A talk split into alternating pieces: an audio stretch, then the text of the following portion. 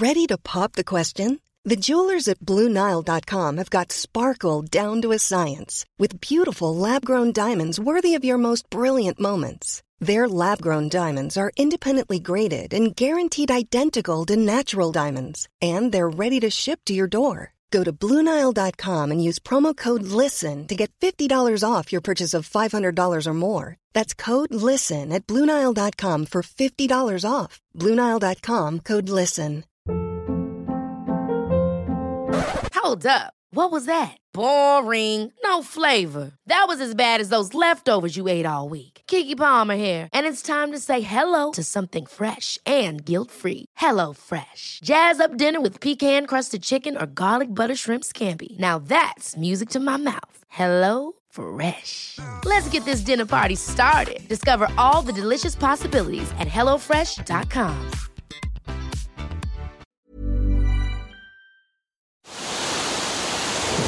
This is the Ocean Protect podcast, talking about the issues that face our oceans and what we can do about it.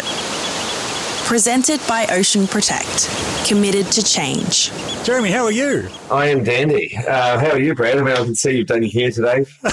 I'm living the dream and keeping it real, Jeremy. I'm fighting fit and uh, feeling fabulous. Enough about you. Enough about you. Thanks for asking and not waiting for the answer. but look, uh, enough about, indeed enough about us because we are in, uh, joined by a wonderful guest today. And Justine Barrett is, well, she's a superstar, um, would be the main, main job title, Thanks. but she's a research technician, uh, from the, uh, in, from CSIRO's Marine Debris Group. And I think actually one of the best things about this podcast is that we get to learn a little bit more about the people behind the title. And obviously, Justine, we've collaborated a little bit. I think we met for the first time in Tasmania, where you wowed the masses with a uh, amazing talk uh, at the I think it was the Urban Water Symposium. Yes, well, I call every stormwater event a stormtrooper event, though. Stormtrooper. Oh, the I like that. Stormtrooper event. Yeah. I yeah. do like that title. We should all change our titles. If I had a business card, I'd change it immediately. I'm actually keen to delve into some of the science that I know we both love, but we always love to get a backstory. How does this journey all begin, Justine? So first up, where are you calling from? I am in Tasmania, southern Tasmania, about half an hour south of Hobart is where I reside, in a little town called Kettering, which is where you catch the ferry to Bruny Island. That's our claim to fame. Uh, but I grew up and spent most of my life actually in country Victoria, in a little town of only a couple of thousand people. Uh, it's called Merbury North. There you go. Tiny little place. Yeah. I'm seventh generation in my family to be born in that town. Really? I, I broke, broke the mold and I moved to a different state. but the rest of my family, my the rest of my immediate family is still there. I actually uh, originally born and raised in Bendigo in country Victoria. I must admit, I haven't heard of your little town. Nothing against your hometown, uh, but why did you move? we moved because uh, my husband was starting a degree, actually. He started an engineering degree at UTAS as a mature age student with three children. So that's been a bit of a journey. Yeah, I do not recommend it. uh,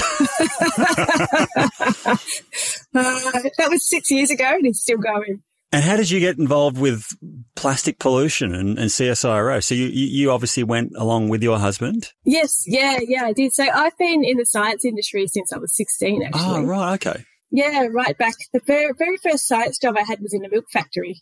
Doing, Milk factory. Yeah, quality testing on milk. I can make you test pretty quick uh, and easy. It's all terrible. well, most of us just do the sniff test, don't we? exactly. We do. You- what are you testing the milk for? Quality, for uh, contamination? Pus levels. Yeah, bacteria levels, bacteria levels, and percentage of fats and things like that. Yeah. Right. It's all good. Don't worry. Anything bad would get would get taken out straight away. No, I, I, I love milk. Uh, my mate here doesn't. No. So, you know. Please continue on your uh, anyway, journey. anyway, one of the next towns across from where I grew up, there was a small regional campus of Monash University. I didn't want to do any of the degrees, but I wanted to stay in the area. So um, the one I least uh, loathed was science, and that's how I got into into science. So it's not some magical, you know. I grew up following documentaries and and being curious. It's not like that at all for me, unfortunately. I just kind of fell into it, and it's grown on me over the years. So I've worked in the water quality industry as well. I worked in a power station, a coal-fired power station, for a couple of years. Uh, I worked at a, a university as a, a technician. a chemistry technician and I've taught chemistry at uni as well. And then I decided to do a master's and I did that in Antarctic and marine science. And that's kind of how I fell into doing work with Denise at CSIRO, doing plastics.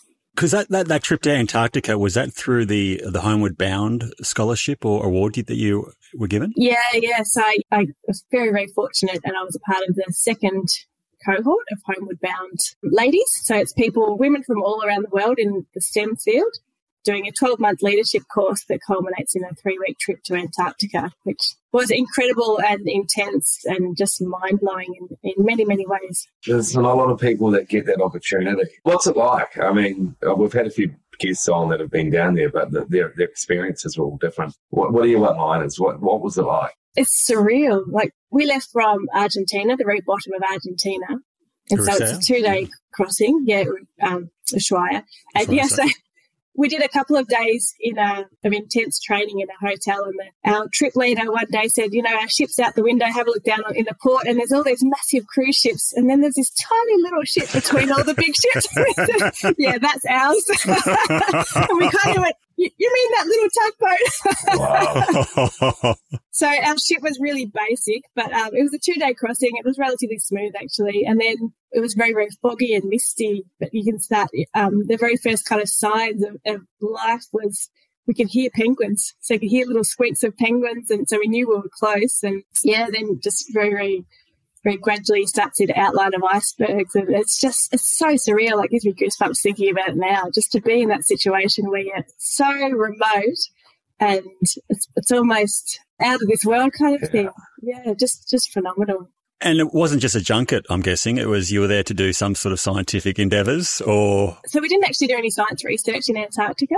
It was a leadership Oh, okay, right. Ah, right. Yeah. There you go. Cool. So we visit. We were down at the peninsula, Antarctic Peninsula, and we visited a lot of the research stations down there from different countries. We were able to get off the ship most days, actually, and just sort of sit with Antarctica. But in between all that, we had lots of lectures around the wildlife down there, the impacts of climate change, and ways that we could go about changing that and shifting that. And um, I must admit, after three weeks of being down there, I felt like I needed to leave like we were intruding really? on the most precious place on the planet and we really should get out of there. I felt like us humans just don't belong. We need to leave it alone. Wow. That's mm-hmm. interesting. Yeah. Having said that, like, you know, what a privilege to go down there in the first place. Yeah. I mean, it's, it's, you are privileged. I mean, anyone that, that gets to go down Absolutely. There, um, certainly on my bucket list to do one day. I mean, it, mm. well, if it's still going to be around by the time I, you know, get my ass down there. well, well, just on, on that. So you, you're obviously there talking about climate change. You were saying, uh, what, what aspects of that?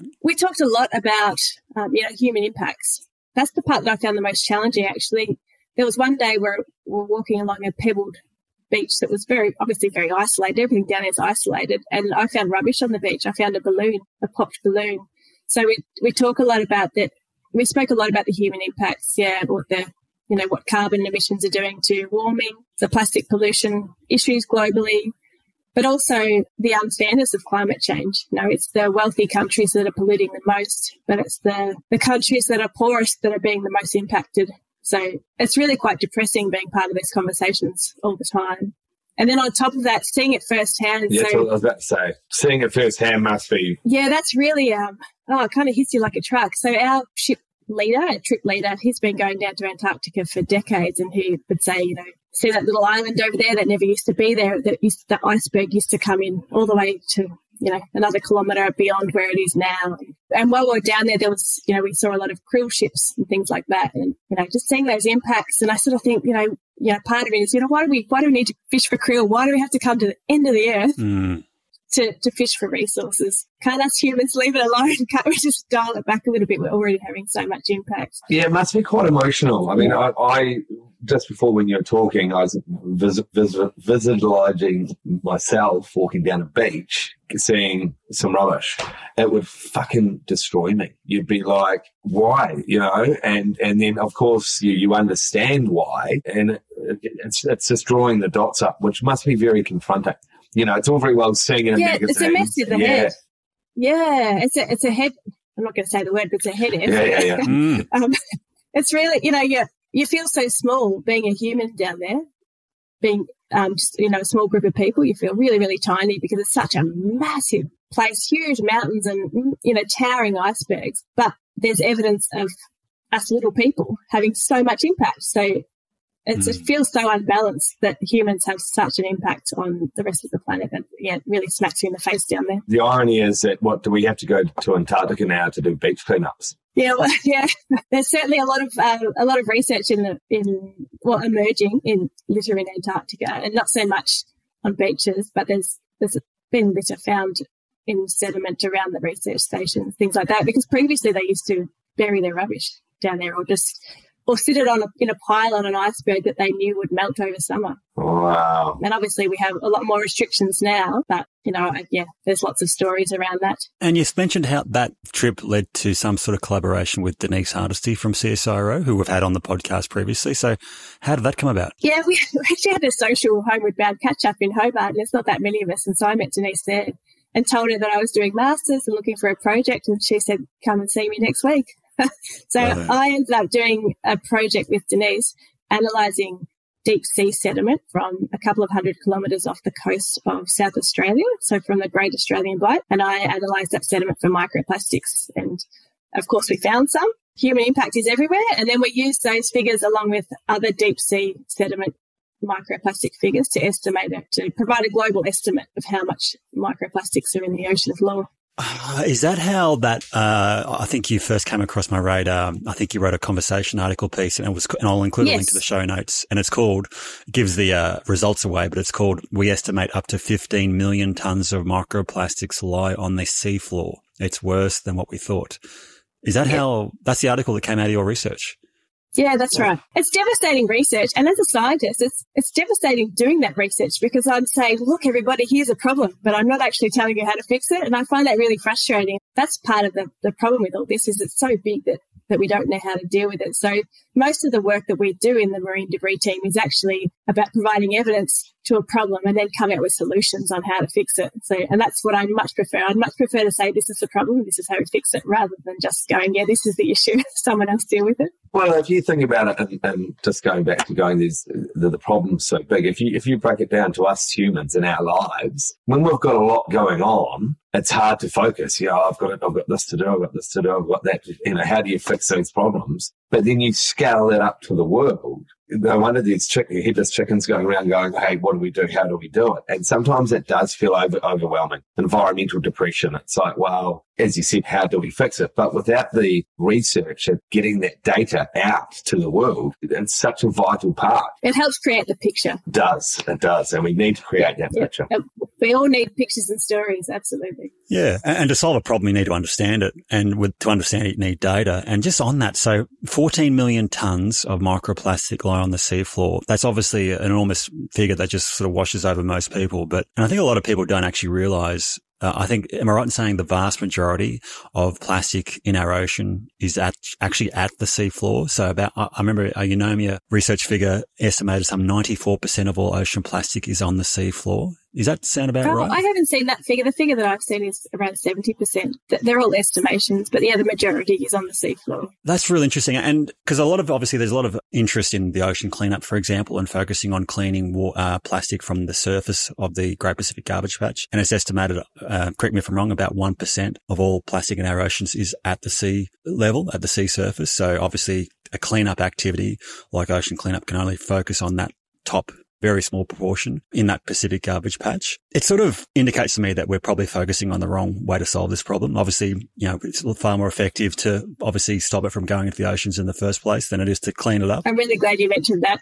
Don't talk to us about it. That's a lead-in sort of thing that he's saying. yeah, yeah, yeah. So, Absolutely. Brad, it just seems right pretty pictures. People need pictures. You know, we're, oh, we're making we're making such a big impact. We're, we're pulling all this stuff in. Great, pat ourselves on the back. It's far easier to do that than to do the dirty work. It does raise awareness. Yeah, exactly. Yeah. yeah. It, it's, it's visually very difficult to tell a story about plastic on the seafloor because let's face it, who's down there? But obviously we need researchers like uh, CSIRO and others to sort of, you know, excuse the pun, bring this issue to the surface. Yeah, absolutely. Just out of interest also, like when plastic goes to the seafloor, I'm not even sure if you can answer this, but does it stay there or does it, I've, I've heard this sort of terminology of oceans burping microplastics into the atmosphere. Is that a thing? Oh, I haven't heard that. Oh, I right, know. there you go. I'm curious. I'll, I'll follow it up after this. there's certainly a lot of evidence that suggests that plastic moves around the ocean floor and around the ocean in general through tidal movements. Um, and on the surface, the solar radiation also degrades it and makes it turns into smaller pieces. And with that, and the wave action breaks it down further. So, you know, one larger piece might become thousands of smaller pieces. What it does on the seafloor, we don't have a whole lot of research around that, around its movements and, and the breakdowns, because, like you say, when we're not down there, we can't see it. And it's really expensive to do that kind of research. And so I guess we, we know now that there is a big problem down there, but still very expensive to get down there. And what we do in this, the marine debris group at CSIRO is focus less on that side of the problem and more on how can we prevent it. And, you know, the big cleanup of the Great Garbage Patch, things like that are, are wonderful and really raise a lot of awareness. And they're, they're all doing, you know, really good things, but we feel it's best to try and stop the rubbish for, and the same as what you guys do, try and stop the litter getting into the ocean to begin with. And once we've figure that, that out, then we'll go to the ocean and start looking at how to remove what we've already put in there. I think you're going back to Timmy's Silverwood season two, where he was talking about the research of underground plastic tsunamis. Yeah, but also you might remember we had a chat with Janice Brahney, I think from the University of Utah, which talked about, you know, microplastics being transferred in the atmosphere over thousands of kilometers and landing in massive quantities in even the most remote areas like American national parks like Yellowstone and the Grand Canyon, like areas where people basically aren't, but still having really, really high fallouts from the atmosphere of microplastics, which sort of lends to the question is, where is it coming from? And it's obviously coming from somewhere else, but where? And there was a theory that she had that was that maybe this, some of this microplastics is actually being released from the oceans and into the atmosphere and then being transferred via wind action thousands of kilometers. It's scary to think about, but it's also probably more of a concern how little we actually know about the implications, whether it's from a human health perspective or ecological implications associated with all that plastic on the sea floor. 14 million tons. It's just, it's out out of this world, but clearly it is still our world. It's too much to comprehend, isn't it? kudos to the ocean. If, it, if the ocean's burping it out and sending it back to land, like, you know, that's great. but yeah, it's pretty, to paint that picture in your head, it's, it's pretty devastating. We, we, we roughly know that the vast majority of, of the, the pollution that's in our ocean is coming from land based sources. We know that and we know that urban areas contribute a hell of a lot and, and um, some of the major rivers up in Asia can, you know, they contribute a hell of a lot more. One thing that we go around on the show as well, let's just call it 80% of, of, of the pollution comes from those land-based sources. So why is not 80% of our attention, 80% of our resources going on stopping that? And we, we, Brad and I get very frustrated because, you know, ocean cleanup, as you say, from an awareness point of view, fantastic. It's great, but it's a hell of a lot of money getting in there trying to sort of skim the top of the problem without going into it. But people feel great about it. Like makes them feel good. Pete Ceglinski with his um, Seabin, which is a rubbish bin that sits within marinas. Fantastic technology to raise awareness. And I know Pete's pivoted a bit and realized that he does know that, you know, he's only scratching on the surface. But gee, I tell you what, Discovery Channel, Coca-Cola, everyone's jumped on that and gone, great, we've got a Seabin. You know, what's that actually achieving? And, and, it, it, bugs us a little bit that the focus isn't on the science. The focus is on feel good. I mean, how, how do you, in your day job, how do you handle that, knowing what you know? yeah, it's frustrating. Absolutely. I, I, can appreciate your frustration. I think the reason why we, as people, really grab onto those feel good stories is because the problem is so big that it feels out of our control. So those little feel good stories make us feel a little more like we're in control. Yeah, there is so much to do. And after coming off, so a couple of weeks ago was the International Marine Debris Conference. So much of the focus was around monitoring. And so establishing baselines around countries for, and that's a lot of the work that we do. Establishing baselines, getting data for the amount of litter around coastal areas that each country is producing. That's a starting point. But I was really surprised at the conference how little technologies that there was being developed in this area. I was disappointed actually. I spent 20 years of uh, environmental consulting and, and, you know, one of the things that you, you often see written in environmental management plans or environmental impact assessments is this monitoring, you know, proposal. And look, monitoring is I wouldn't say it's a waste of time, but it doesn't do anything to solve the problem. And a lot of sort of particularly uh, big infrastructure projects, uh, mining, etc. They'll say they do monitoring. It's basically just watching the world burn. It's just not good enough. We need to act the technologies to actually stop this um, pollution, there's no probably new ones because they're already been around. They've, like we've been putting in storm treatment assets, you know, gully pit inserts, gross pollutant traps, bioretention systems for 20 years. These devices, uh, these assets are highly effective at stopping pollution, but we know we're only, we're only the sort of one step up the, the waste management hierarchy in front of cleanup. We need to essentially just ban single use plastics. We need to significantly reduce, significantly reduce the production of plastic uh, items and obviously their careless uh, management. Simple as that. The solutions are ready to rock and roll. That's the thing. There's, there is solutions out there. It's a cost thing. We've Ocean Protect, we, we've certainly done the numbers and it's far cheaper to stop it at source than it is to go out and clean it up. And, and you know, Brad can give you all the examples in the world. And yet no one really listens to us. Well, you, you know, well, they don't. well, let's be honest. Yeah, yeah, you look, I agree, I yeah, we're doing a really a big push in the stormwater space at the moment with our research, our plastics research. I think part of the issue is one is trying to put stormwater, put the fact that all that marine pollution is coming from our backyards into the public eye, and you know, trying to make stormwater a little more sexy because it's just out of sight, out of mind. Well, if there's ever, there's ever been two roosters uh, ready to make Stormwater sexy, yeah. it's Jeremy Brown Esquire and Brad, the big deal, Dalrymple. So, and here we are.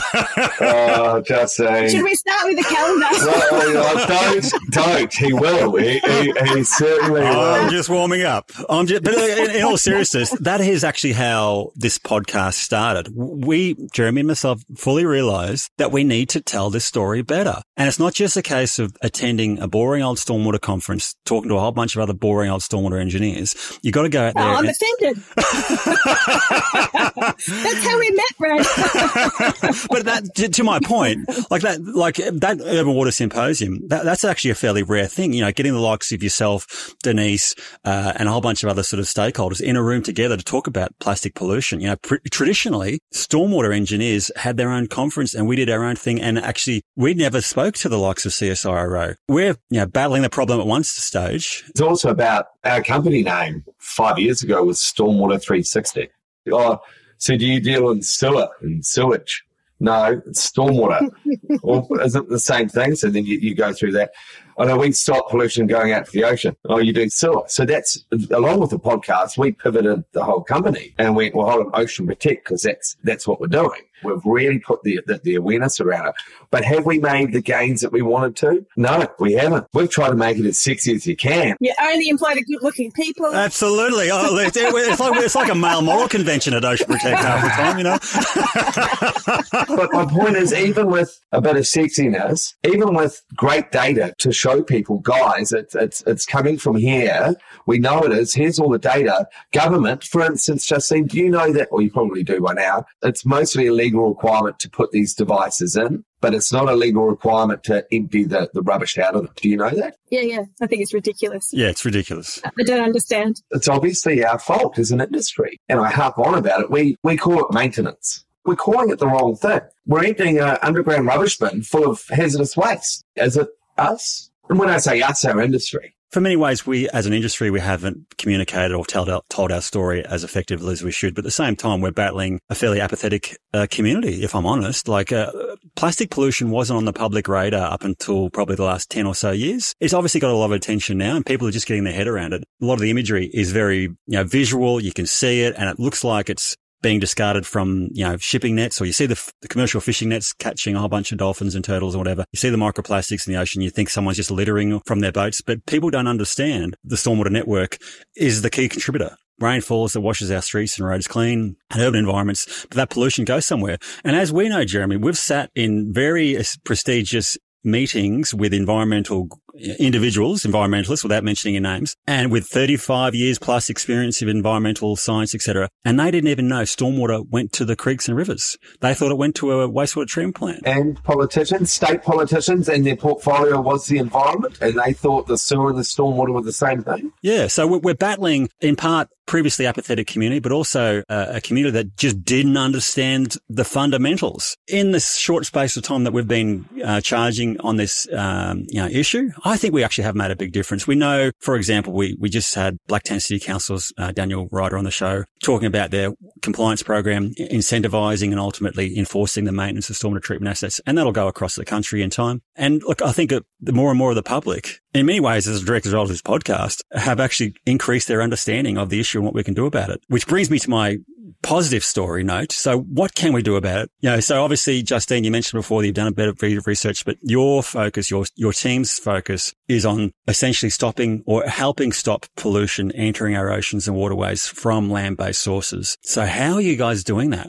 So within Australia, we're working with federal government to develop technology around monitoring how much plastic or pollution goes out through the stormwater system. So Australia as a whole is pretty good at not littering. We have you know, behavioural changes over the last few decades means that we're pretty good at picking up after ourselves. But we know we also know research shows that we still have a lot of litter leaving our land land sources and going out into the ocean. So the majority of what's polluting the ocean is coming through stormwater systems. So that's our focus. So we are working with people like you to develop a sensor technology to help us understand how much litter is in gross pollutant traps in stormwater systems so that you will get a little alert to say your stormwater traps are full and you need to go and empty them because like you said, Jeremy, there's no rules around monitoring and emptying gross pollutant traps. So that's part of what we're doing is trying to develop a technology that helps the industry keep on top of their litter traps more effectively. We're collaborating with CSIRO on this initiative. And look, for my mind, it's a revolution. It's a game changer. So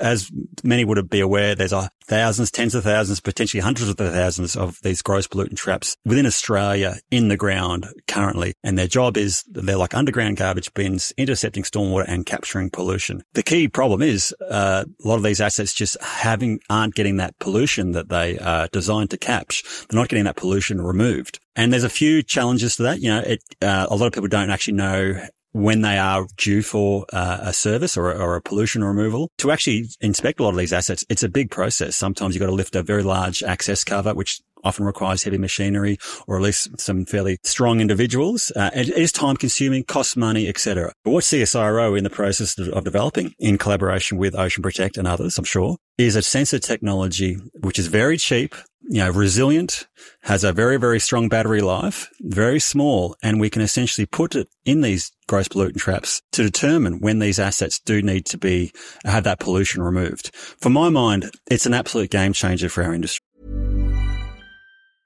When you're ready to pop the question, the last thing you want to do is second guess the ring. At Bluenile.com, you can design a one of a kind ring with the ease and convenience of shopping online. Choose your diamond and setting. When you find the one, you'll get it delivered right to your door. Go to Bluenile.com and use promo code LISTEN to get $50 off your purchase of $500 or more. That's code LISTEN at Bluenile.com for $50 off your purchase. Bluenile.com code LISTEN. I'm Sandra, and I'm just the professional your small business was looking for. But you didn't hire me because you didn't use LinkedIn jobs. LinkedIn has professionals you can't find anywhere else, including those who aren't actively looking for a new job but might be open to the perfect role, like me. In a given month, over 70% of LinkedIn users don't visit other leading job sites. So if you're not looking on LinkedIn, you'll miss out on great candidates like Sandra. Start hiring professionals like a professional. Post your free job on linkedin.com slash people today. I think it's a game changer too, but let's take that a step further. Okay, the alert goes off, beep, beep, beep, it's full. Go to the private asset owner and say, mate, you've got to do that. No, I don't. Tell me what I have to do. It's not law. I'm not going to do that. Get stuffed. We know when they're full. We, we know because we do load tests. We know roughly that if it's in there for a year and based on the, the land use, we roughly know when they're going to fill up. Sure, it does cost us money to do an open inspection. But the problem is, then once you've done it, there's no stick. You know, there's no, I mean, you can have a, an alarm as loud as you want, but there's no stick behind that. There's no enforcement. There's no, okay, buddy, it's full. If you don't do that, I mean, apart from Blacktown, one LGA in all of Australia there's no stick to the developer. If it was a wastewater treatment system and we had a sensor on it, everyone would be like, oh, oh God, there's heaps of shit in there. We're going to go and get it. We, we, we, you know, it's by law. We've got to do it. The problem is with the legislation, guys. I, well, that's my opinion. There is no legislation around it. What do you, what do you think to that, Justine? So part of this big project we're doing federal government too is to actually speak to people in the industry and find out what the issues are. And so uh, hopefully I'll come up with some pretty solid data in the next couple of months with feedback from people like yourselves around how much of how many people within the industry feel like we need legislation towards this. I fully agree. I think there needs to be a consequence. There's no consequence. And the other thing is that uh, a, a gross pollutant trap, when it's full, looks the same full now as it will in six months' time. So you might arrive to it and go, oh, we caught it just in time, but actually it's been out, out of, out of use for, for months. Others I've spoken to have said that they don't think legislation will ever get off the ground or, or will help in any way. So who the hell said that? I won't say any names, but they, they, they think it's not as simple as that. It's just legislation. And to some extent, I agree. You know, I think we need we need improvements in, for one, in recognition of what stormwater. You know, the, the fact that we pollute through stormwater. And it seems like a lot of people, as you say, within within higher levels of management in these areas, don't even understand that that's a problem. Um, yeah, improve technology for monitoring, perhaps a little more awareness around the community, understanding that our rates are going towards preventing pollution. Um, yeah, and and the, the consequence through legislation. Look, so if I can just comment on legislation for a sec, will legislation make a difference? No, because it's already illegal to not remove the pollution from these assets. So under most uh, council development conditions, you have to manage your stormwater treatment assets appropriately. And that's the case whether it's Blacktown City Council, Brisbane City Council, Melbourne City Council, it doesn't matter if, if you are mandated to put these assets in, generally the council require you to maintain it. Now, currently they don't enforce that, and that's the key issue. I'm going to go through the other legislation. So, under the, in Victoria, uh, there's a clause 56.07.4 which says you have to manage your assets in accordance with the satisfaction of the relevant drainage authority. There's also an environmental duty under the Victorian EPA legislation. Similarly, in Queensland Environmental Protection Act, you have to do it. You've got a general environmental duty and maintaining stormwater treatment assets and removing that pollution is consistent with that duty. You can't let pollution leak out of any, any asset that would cause damage to the environment. Same thing in the New South Wales legislation under the Protection of the Environment Operations Act of 97. I'm just going to read it out. The person must not willfully or negligently cause any substance to leak, spill or otherwise escape in a manner that harms or is likely to harm the environment. And a person who pollutes any waters is guilty of an offence. Now, when you don't remove pollution out of stormwater treatment assets, that's exactly what you do. You allow pollution to leak, spill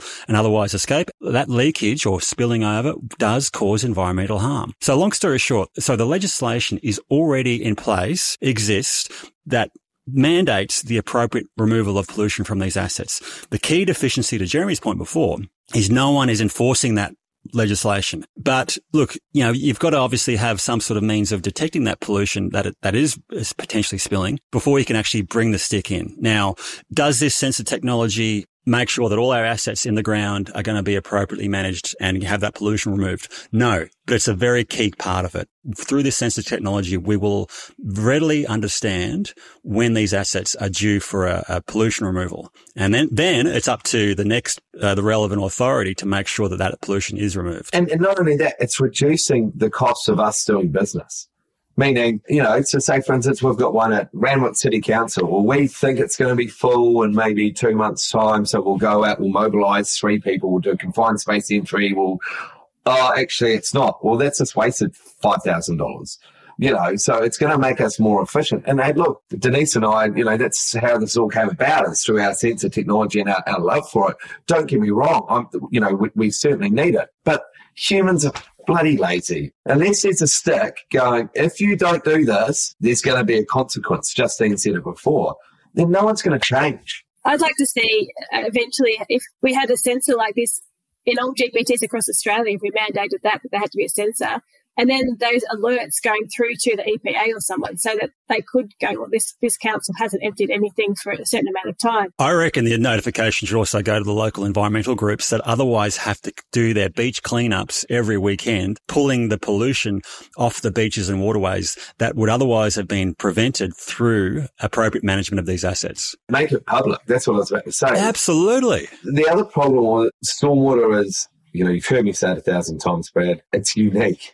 It crosses political boundaries. It crosses physical boundaries. And in our political, uh, when we're talking political boundaries in Australia, we've got the federal government, we've got state government, we've got local government. Now, local government are the, typically the people that are burdened with these assets, um, whether that's from enforcing the private developer to put them in or for them putting their own devices in. Now, local government need help, often and very often under resourced from a personnel point of view, from a monetary point of view. So they physically don't have the, the money to do it. And then it comes to political pressure. Say, for instance, you know, local government elections are coming up. You know, what do people actually care about? Potholes, buses on time, or playgrounds because that's what they, you know, or do they care about something that they don't see or, you know, it's underground? Going back to, to I guess, what we're trying to do now, the, the data's coming out, and I've got an interesting article, to, well, interesting, a scary article about uh, a study done here in New Zealand about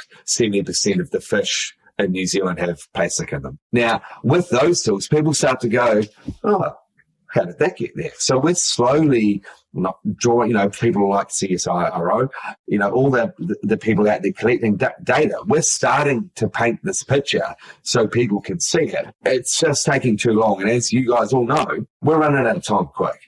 I actually am keen to talk about some of the other work that you're doing, but I think it is also related, uh, Justine. I mentioned, you mentioned in a little chat we had recently that you're doing some work in the, for DAWE, which I think is the Australian Department of Agriculture, Water and Environment. They recently changed their name actually to DQ, Department of Climate Change, Energy, the Environment and Water. And I feel very proud of myself that I got that one out. Congratulations. yeah, thank you. That's the, the federal government department that I mentioned before that we're working with. We're doing a really big project with them. So, so the Australian government have a national plastics plan. And so under that, they're doing all sorts of things to try and minimize plastic pollution in Australia. So we have a really big project with them where we have four activities. One of them's in the stormwater space, but there's one looking at impacts on endangered species in Australia of plastic and entanglement and ingestion. There's a project looking at establishing a bit more data around how much we're polluting in general. So we've done a lot of work in this space around creating, uh, we call it a baseline. You know, what is it that Australia is producing from land in terms of pollution? Um, and the other activity that we're doing is trying, is working with the, the government to create a national online hub or portal that everyone who collects plastic pollution data can send their data to. And so we'll have one stop shop for looking at data around plastic pollution. And that's the problem at the moment is that a lot of states have their own database. CSIRO, we have our own data uh, database as well. And so, and then there are a lot of little NGOs that collect data around pollution and don't send their data anywhere. So we're trying to create a national um, hub to put all that information into so that we can compare and see what's happening and we can look at where the, the hotspots are, also where the cold spots are and look at, you know, for those areas that aren't, don't have a lot of litter pollution, is it because they're remote, or is it because that council has really good infrastructure and policy around pollution? Huge, huge project, and obviously uh, Ocean Protector involved in that. That without sort of uh, getting too far ahead of the research, I think I know what the answer will be. It'll be basically where you've got people and impervious areas, you'll have a lot of pollution. Yeah, it's not just about population. One of the biggest factors is socioeconomic yes, status. Actually. Yeah, less, less, more so than population. Yeah, yeah which yeah. you know I completely understand. These for for people that can uh, you know, afford to have the headspace around making choices about what they what they produce, what they consume, and the way they deal with their litter is one thing. But if you haven't got the headspace to even you know put food on the table, I can understand why why it's not a priority. We've talked about you know intentional littering, and we're talking about human um, behavioural mechanisms for how litter gets out there.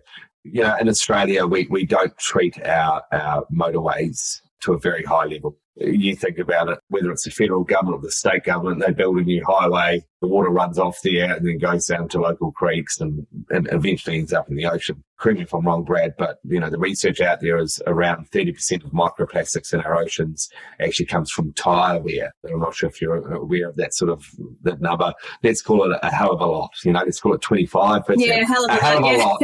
and yet in Australia, we don't treat to that level. So have you looked into that? Is there any research? Have you, because you, you, you're looking at what's out in the, in the receiving environment, you must have come across that. Is that something that you're going to tackle, look into? Because, you know, Ocean Protect and, and, and people with other people within our industry we've known it for a hell of a long time. You know, we we, we physically see it um, all the time. And, and I tell you what's not going to stop is cars, whether they're electric, whether they're petrol, hydrogen, doesn't matter. We're going to still try and put rubber on the ground. What are your thoughts on that, Justine? I think it's a, really, you raise a really good point. And no, we don't do any work in that area. We have to pick and choose our battles a little bit between with what we focus on. And as a group, we're always coming up with new ideas. Oh, we should do this and we should look into that. And we have to dial it back to say, you know, we're only, we're only a small group. We have to try and um, maximize what we can do within a small group. You're right. It's one of those, I think, when it comes to microplastics that you're referring to from tires, it's not something visible. And people really find it hard to relate to something that they can't see which has been a huge problem with climate change discussions. So microplastics fall into the same category, I think, is that we can't see the problem. We don't see the plastic coming off our tyres as we drive. And so we, we focus on other things. And even at CSIRO we're focusing, at the broader CSIRO are focusing on bigger things like, um, like they're working with a, an organisation in WA at the moment to produce a single use plastic type, thin plastic sort of material from seaweed. So, you know, we pick and choose what we focus to work on. The low hanging fruit is what we can see and hold in our hand. And unfortunately, tyres just don't come into that category yet. For sure. And, and, and this is more of a, a, a point at Brad and I and our industry. When, when the research is pretty solid out there that we know that a hell of a lot is coming from motorways and from tyres, yet we're not doing one iota about it that that that concerns me. If it was one percent, and uh, you know we can't afford to do that research, but when the figure's so high, and and let's face it, Brad, we know that we, we we do have devices that happen to be on some form of road, and when you pop the lids on those, it, the the the smell is, is unbearable, but the black gunk of crap that you can see, and it's all mushed together. It's revolting to even. Oh, right. You can actually, you can visibly oh, see oh, it. You can see samples of it. Wow. But yeah. you know, you can analyze uh, the, the, the crap out of it, and we we physically see it. So it's not out of sight, you know, from our point of view. And yet we, you know, it's it's such a big number coming from roads, and the fact that we don't treat them. I mean, Aussies love our roads. I mean, there's roads everywhere. Let's go, mate. Let's go from bloody Sydney to Brisbane in seven hours, mate. It's, yes. You know what I mean? And, and, and it just it, it astonishes me why why someone's not tackling it. Is it the is it the roading companies? Is it the local government going too hard? You know, I, I don't know. Brad, thoughts? Oh, look, uh, you mention it every time. It's, it's about money. So there's a lot of money in building roads, and I think the average road is something like something like a thousand dollars or something crazy per per meter of road. And you know, there's bitumen, there's pipes, there's whatever, but no one really thinks to spend any money on actually protecting the pollution or stopping the pollution which comes from these roads. We know it's yeah, the number one source of microplastics is is is uh, is roads, uh, it, whether it be uh, wear and tear from tires, and the average tire across its life loses about a kilo, and that, and we know that microplastic isn't an inert natural rubber. It's a highly uh, synthesized chemical cocktail of fish and marine species killing contaminants. Simple as that. We don't even recycle our tires yet. We're still producing more and more of this. But we know yeah. we know we can solve this problem easily. Uh, so uh, in New Zealand, as we both know, they they make sure that their their key road areas or their major roads have appropriate stormwater treatment assets. But for some reason in Australia and other parts of the world, we just don't require that. But it's an easy thing. We put devices in, whether they be a, a gully basket or a GPT or a bioretention system, wetland. We can massively, as long, long as we just intercept that flow from the road to the waterway through any way we can, we'll stop that microplastic Easy, easy win, but it comes down to money. Do you have data on that, on how much how much your traps pull out?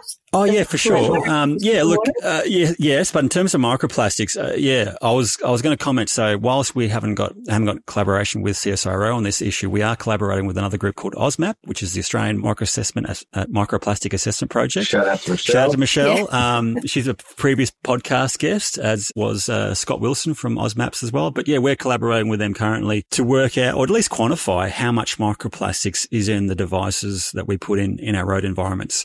And look, whether it's a gazillion microplastics or a, a, a bazillion, um, doesn't really matter. It's, it's a lot. I can tell that. And, and, I know this is something we've talked about before, Michelle, is that when we look inside these gross pollutant traps or gully pit baskets, you, you do see a lot of organics and sediment and people go, ah, that's, that's not pollution. That's all hunky dory. But we both know that that there's a whole bunch of litter and microplastics in those, uh, in that accumulated material as well. I remember you said uh, in passing when we were in Hobart, you said, said for every, was it every three or four litres of material in a GPT? Every three. Every three litres of material. For every three litres of organic material in a gross pollutant trap, there's one litre of of plastic pollution. That's staggering. And again, that's, that's, the estimation. Yeah. And that's easy to remove, easy to pull out and stop from flowing downstream. That's it. I think, you know, if you think about all of the assets that aren't in place around Australia, all the rivulets and rivers and, you know, stormwater runoff that just goes straight out into the ocean with no traps at all. Um, yeah, what are we doing to our oceans? What are we? But look, You've obviously been in this space for a while. You've been plastic, you're sciencing the hell out of this issue. yeah. Are you optimistic about the plight of our oceans uh, and waterways? That's a really hard question. It depends on the day. yeah, what is today? Environmental de- depression is a real thing. Yeah. yeah. yeah. You know, you sometimes you have to, you know, sometimes I get bogged down in it and think, oh man, there's just, it doesn't matter how much work we do, we're not making much of a difference. And then other times, you know, someone will pat me on the shoulder that's just met me when I tell them what I do and they say, thanks for doing that you know, I'm really glad that there are people out there doing that. And you, then you walk away thinking, yeah, we're making a difference. This is all going to work out fine. So, you know, I think the frustrating part is that we know how to make improvements and Australia is a nation where we've got the intelligence to do this. And I think the majority of the people out there are genuinely, if they had a choice whether to pollute or not, they would say not. I think we complicate everything. We see our society just seems to complicate everything. And especially when it comes to the environment, it's like you say, it's there are no boundaries around environmental issues. If there was a if we could blame a particular location or a particular company, then we'd be hard on it, wouldn't we? But it's a shared issue, and collectively, we're not very good at dealing with shared issues. When COVID first hit, Brad and I were, were doing a lot of work trying to convince government that, that, that obviously stormwater is an issue and so forth. And Brad uh, crunched the numbers, and we came up with this pretty good plan called Zero Litter to Ocean. And it was in a time where we thought, you know, the world's going to literally implode. Everyone's going to be out of a job. And, you, you know, the world is still imploding and people, said, but you know, people are finding a We just got used to the implosion, yeah, we've got used to it. But we, we, we, we ran some numbers and we came up with a pretty good argument to employ thousands of Australians to go out and clean these devices. So we made a case, a positive case for stimulating the economy, employing people, and stopping a shitload of pollution going out to our ocean. You know, so it's it's almost like a, a we're, almost making money here, guys. And geez, we had a lot of support. Where I don't know, 50, 60, 70 organisations around Australia got on board. But even then, it sort of it sort of just dwindled away. So even when we say, "Hey, guys, this is going to save money, it's going to save the environment," you know, we're ticking all the boxes here you know, it still doesn't get there. And that, that is a frustrating thing for me. Like when it comes back to the numbers, we know, and, and, and I'm not a scientist and I pretend to, pretend to be, but we know hand on heart that if we stop it here, it's going to be far cheaper than stopping it out there. It's going to be far more effective uh, for the environment. We know that. Yet it falls on deaf ears. And, you know, we've got, what, another nine years to go until the, uh, the, the planet, you know, explodes. What are we going to actually do about it? It's, um, it's why we have people like you on the, on the show. You make a good point that it's cheaper to stop it now before it gets out into the ocean, but it's cheaper to do nothing. Yeah. There you go. No, and that's the that problem. That is the cheapest option yeah. is to do nothing. You're yeah. right. Yeah. But you know, you know, long, what's the cost? What's the actual cost though of, of not doing anything? Well, this is the thing: the costs of inaction are exorbitant, and they're actually un. We can't do the sums because um, if we, we, know, you know, Jeremy's point, you know, seventy percent of fish off the coast of New Zealand are full of plastic. What's it going to be like in 10, 20 years time if we don't do anything? You know, a third of the world's so protein. It. And it's set to double by 2040. Yeah, exactly. Like and you know, a third. It's just increasing and increasing, even though we know what we're doing. Yeah, is wrong. It's crazy, and like a third of the world's protein comes from uh, marine species. And so what are the implications for food security, human health, etc. Mm-hmm. The consequences of, of inaction are enormous. But having said that, we're in this golden opportunity to actually do something about it. Yeah, absolutely. Yeah. And to the point around, and the quote I like to use around optimism is to just to, now more than ever, we need to be stubbornly optimistic. And I always use the story of Siddhartha Gautama, the guy who uh, was previously known as Buddha. Two and a half thousand years ago, he said, a bright mind might be the ultimate goal of meditation, but it's also the first step. Without it, you cannot proceed. You cannot move forward.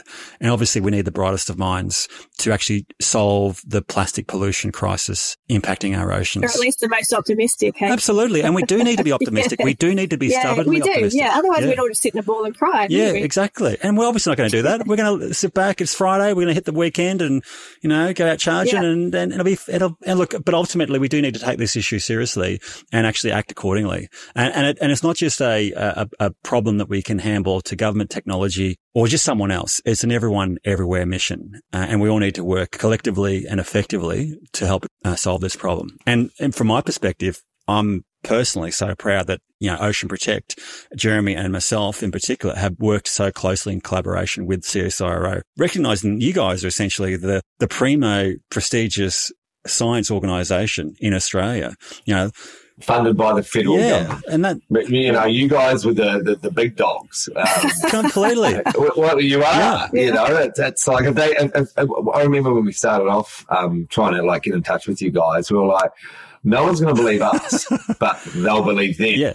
And that's how we, we started. To, well, they well, no one does, but if CSIRO comes out and says something, it gets a headline. It does hold some weight, doesn't it? Yeah. Yeah. Yeah, it does. Yeah, it does. So you guys got to get back to work. I, I think what, what you guys are doing is so unique as well, though, to have an organisation that sits within industry and you know your role is to provide a service in the community to make a profit and to be able to continue as an organization. But to do that with environmental values is really unique. And so that's why we're really, we're really thrilled to be working with you because you have such a unique view in business. And I, and I wish that there were more like you across all areas of business. But, you know, even the, even the slogan on the back of your truck I saw when I went to um, Sydney last week to, to meet Ocean Protect, I took a photo. I can't remember what it was. Do you know what it is? The slogan on the back of your truck? Yeah. Yeah.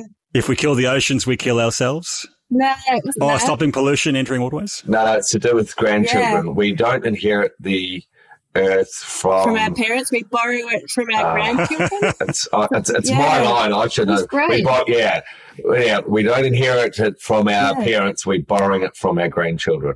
Yeah, I, I, love it. So you saw it. It's only a small one. The fact that you have that on your trucks, you know, it, it shows the, the reason why you're in this game and it's very unique. I always say I've got the weirdest job in the world in that we are a for-profit company, uh, but we are so active as Jeremy and myself in particular, like and all all ocean protect. Absolutely, so anyone's you know we're, we're just the, the kooks that jump on the, the podcast.